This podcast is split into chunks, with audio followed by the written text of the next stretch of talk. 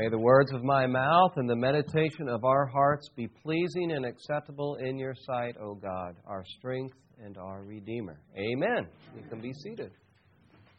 This week I was in the car with uh, one of our kids, and I've been doing a lot of chauffeuring this week because they're they're out of school. So, and uh, so I was in the car with one of our kids and his friend, and his friend said uh, we were talking about Christmas, and his friend said, You know, sometimes Christmas is a letdown.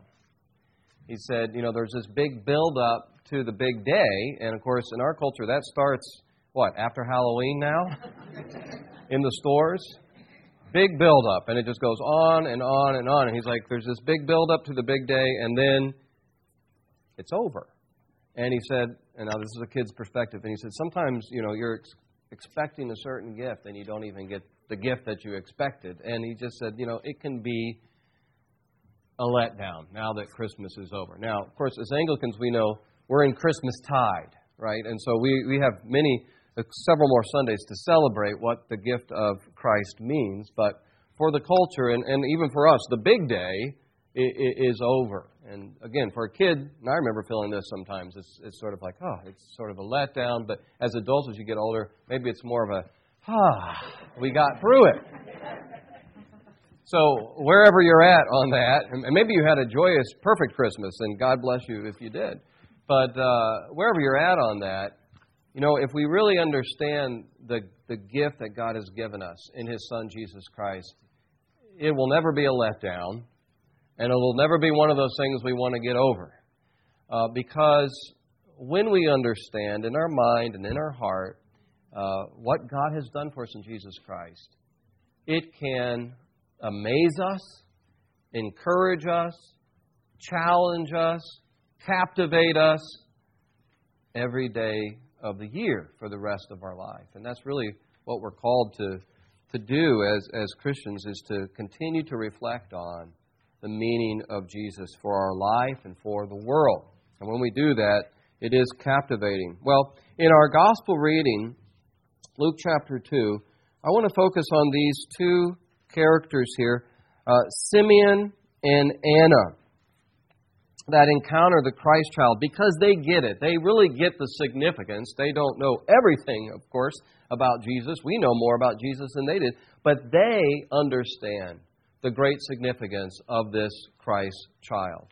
And uh, I think they're great models for us, especially as we think about turning the page on another calendar and and uh, 2018 um, is, is right on the doorstep, a new year. Anna and Simeon are great models for us of what it looks like to live a God centered, Christ centered, hope centered life, hope, hope, centered on God and, and His redemption. So I think there's some lessons here for us as we look at this story. Um, Mary and Joseph are in Jerusalem at this point. They're going to the temple to uh, fulfill their obligation according to the law, the Old Testament law of Moses. And that involved, you can look at it here in your text, it involved purification for Mary, verse 22. When the time of came for their purification according to the law of Moses, there was, according to the Old Testament law, a purification rite that woman had to undergo after childbirth. So that was part of the reason they came to Jerusalem to the temple to undergo this purification rite. That's in Leviticus uh, chapter 12. And then they brought him up to Jerusalem, that is Jesus, up to Jerusalem to present him to the Lord. He was the firstborn male, and so there was a dedication to the Lord that happened with the firstborn male. And that typically happened at age uh, 40 days. So Jesus is, is just over uh, a, a month old as an infant. And so that's what they were doing. And then they were presenting sacrifices. Verse 24 to offer sacrifice according to what is said in the law of the Lord, a pair of turtle doves or two young pigeons. So they are there to fulfill the law of the Lord, and that's significant. Uh, Pete, Luke, rather, wants us to understand that they performed everything according to the law of the Lord. That's in verse 29 for themselves and for Jesus. So even here in, in Jesus' infancy, we see that he fulfilled the law of God with the help of his parents at this point in his life. Jesus fulfilled the requirements of God. He fulfilled God's righteous law. And that's significant for us because from beginning to end, he lived a life of perfect obedience to God in our place. We don't fulfill the law perfectly. I don't think too many people here would be willing to say, I've done everything that God requires. Well, Jesus has done that in our place. And so that's what they're there for, to fulfill the law. And while they're in the temple with baby Jesus, they encounter Simeon and Anna. Simeon and Anna are elders of the faith, of the Jewish faith. They are uh, people who represent the best of Jewish piety at this time. And so I want to look at them as an example for us to think about as we head into 2018. Models of God centered, Christ centered people. So, first of all, I want us to consider their devotion to God, their desire for Christ, their devotion towards God, and their desire for Christ the Messiah. Let's look at some of these descriptions here. Verse 25 is a description of Simeon. There was a man in Jerusalem, it says, whose name was Simeon, and this man was righteous and devout, waiting for the consolation of Israel, and the Holy Spirit was upon him. To say that he was righteous in this context meant that he, he, he sought to obey the law of the Lord. Now, unlike Jesus, he didn't do it perfectly because he was a mere man. But Simeon was no religious hypocrite. He was no religious pretender. He had a reputation for being a righteous man who sought to obey God's law out of fear of God, out of reverence for God. And that's what that term devout captures a sense of this is somebody who reverences God, who fears God, who wants to obey God. God is central to his life. And it says he's waiting for the consolation of Israel that expression means, in essence, he's waiting for the Messiah. He's waiting for the King that God is going to send for the people of Israel. So his hopes are pinned on the promises of God. And he's looking for Christ. He's looking for the Messiah. And the Holy Spirit is upon him. So that's Simeon, a picture of a man whose life, whose hopes are centered on God and is looking for the Messiah, looking for Christ. And then we meet this woman um, a little bit later on in verse 36, a prophetess, Anna, an elderly woman who uh, was advanced in years, Luke tells us.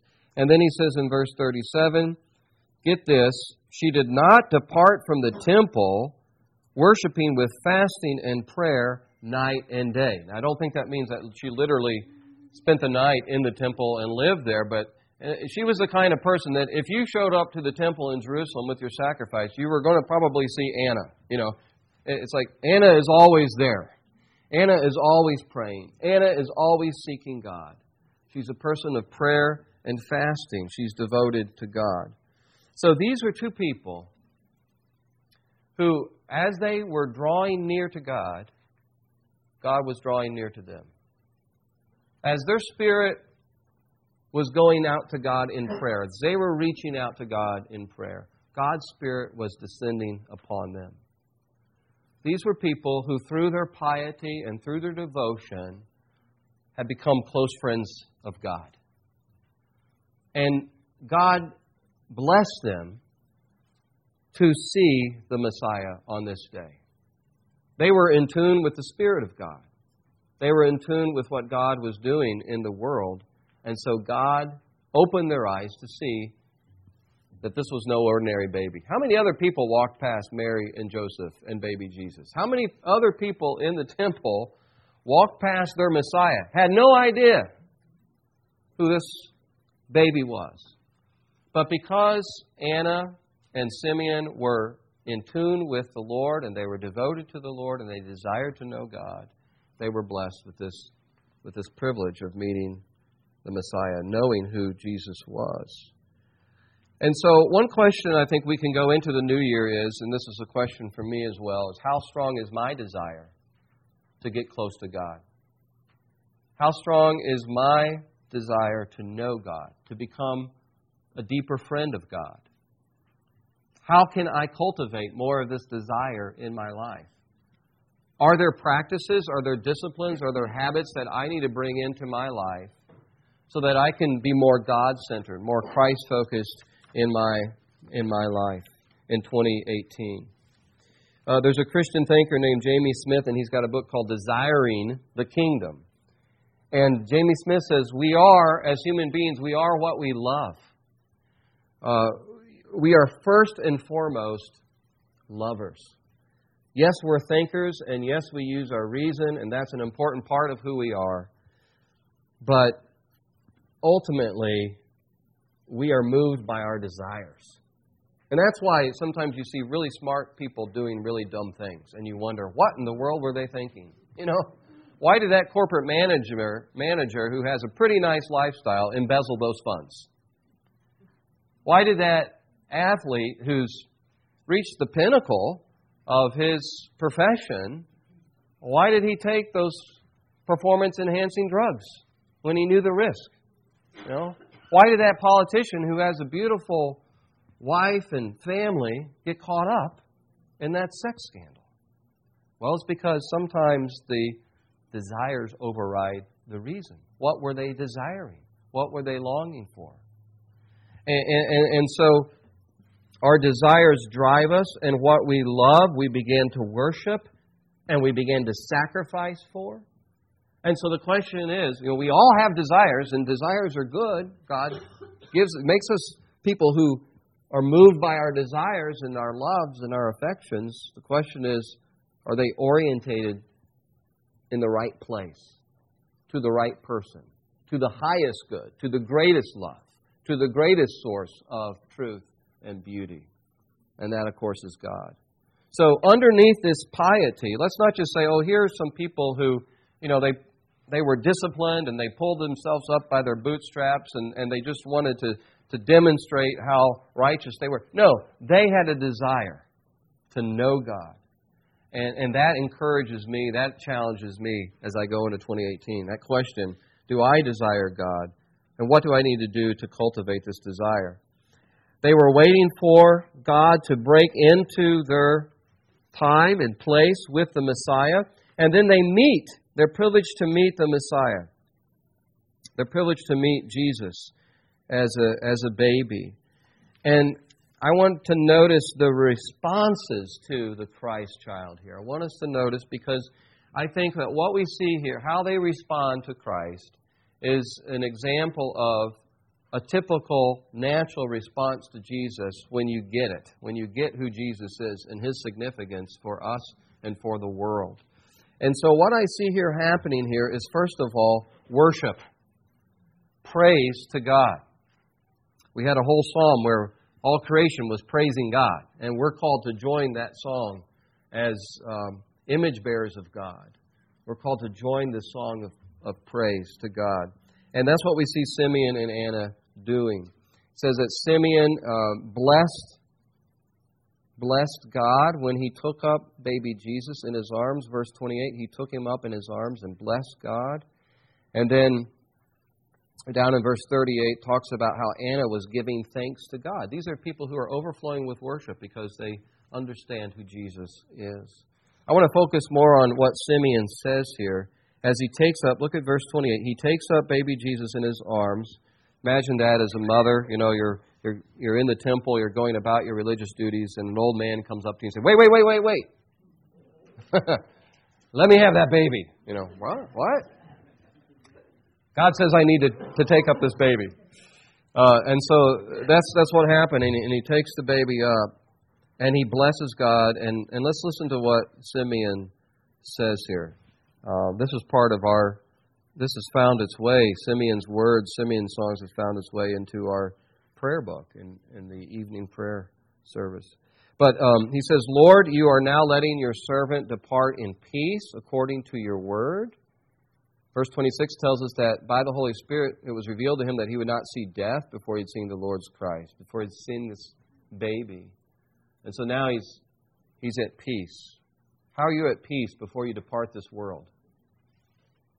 It's when you meet the salvation of God, when you know that you're right with God and you've seen the Savior and He's yours, and you can leave this world in peace, knowing that your salvation is secure in God because of his Son, Jesus Christ. Now you're letting your servant depart in peace according to your word.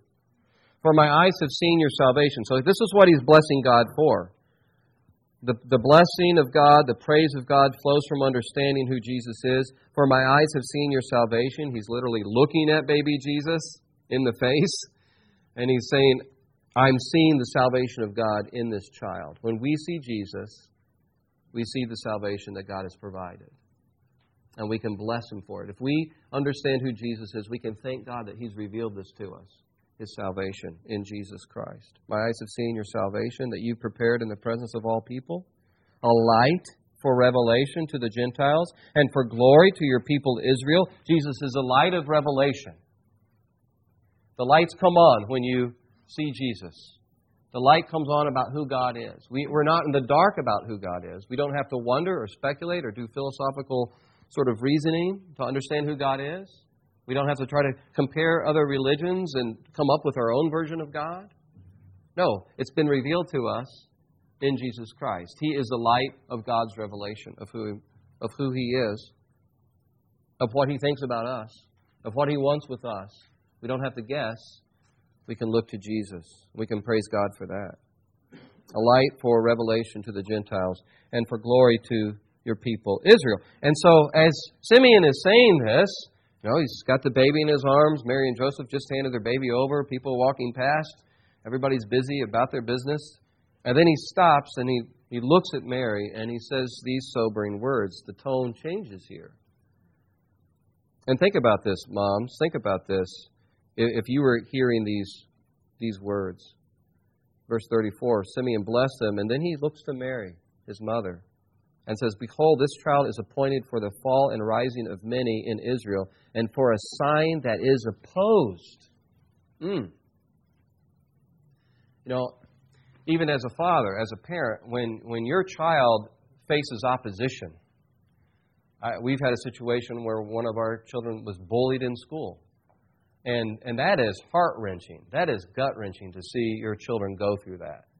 And here Jesus is saying to Mary, who understands that this child is the Messiah, but probably doesn't have a framework for understanding that the Messiah is going to suffer. And he's just told her, Your baby, who is God's promise of salvation, is going to be opposed. And a sword is going to pierce your own sore soul also. It's going to go right into you, Mary. And the hearts of many people are going to be revealed by this child. This child is God's litmus test. This child is God's litmus test for where I'm at spiritually. How we respond to this child is an indicator of where we're at spiritually with God. Will we receive the light or will we live in darkness? Will we receive the salvation or continue to come up with our own versions of salvation? The hearts of many people will be revealed in this baby, Mary, and your own soul is going to be pierced by a sword. That's a foreshadowing, a prophetic foreshadowing, I think, of what's to come at the cross. Because at the foot of the cross, Mary's going to be there. And she's going to see her son die on the cross, and that opposition is going to grow to such an extent and become so fierce that that's where it's going to lead. It's going to lead to the foot of the cross for Mary. And so that's that's a sobering, sobering um, tone here, sobering note in Simeon's Simeon's song. But we know more than probably Simeon did at the time, and more than even Mary, we know that that suffering that Christ voluntarily went through is the means of our salvation. And so we can praise Christ, and we ought to praise God, Christ and glorify Him that He that He did that, that He offered His life in our place. And of course, that's what we do every Sunday at the Eucharist. We glorify God for the sacrifice of His Son we give praise and glory to Jesus, the Lamb that was slain for us. Now, think about this. Think about this the structure of the Gospel of Luke. Here we are at the beginning of Luke, and Jesus, as a baby, is brought into the temple with Mary and Joseph, and they're bringing a sacrifice along with Jesus, who is going to be the ultimate sacrifice. They go into the temple because the temple is where God's holy presence dwells. And you can't get into, you don't have access to the presence of God. You can't have a relationship with this holy God apart from sacrifice. And so that's what they're there to do. That's the beginning of the Gospel of Luke. Temple, Jesus, sacrifice. Holy presence of God. End of the Gospel of Luke. Jesus is on the cross. Mary is there. Jesus is the sacrifice. And Luke says, at that moment, just before he died, what happened? The veil of the temple was rent, it was torn in two. The veil that separates people from God's most holy presence is over because that separation is over. No longer is there need for a sacrifice. No longer is there need for a temple. We are now sons and daughters of God who can be brought into His presence. As Paul says in our epistle reading, we've been given a spirit of adoption. We're this close to God where we can cry out, Abba, Father. How is that possible? Through the work of Jesus Christ. And so when we get that, and when we understand that and experience that spirit of adoption in our hearts and our souls, the natural response is to do what Simeon and Anna did, which is to praise God and to worship Him. And so, one goal that I have, and one hope that I have for 2018 for our church is a renewal of worship at Church of the Resurrection. A renewal of worship that is connected to this deep understanding and experience of all that God has done for us in Jesus Christ. We, we are worshipers here at Church of the Resurrection. We are good at worshiping God, at singing the songs and praying, and, and we treasure the Eucharist and the preaching of God's Word. I'm praying that there would be a renewal of that and a strengthening of that. So that when people come in from the outside, they sense these people are really in love with God. They take God so seriously out of love because they, they really believe that God demonstrated this great love for them um, in His Son, Jesus Christ. I think that'll be very compelling to people coming from the outside.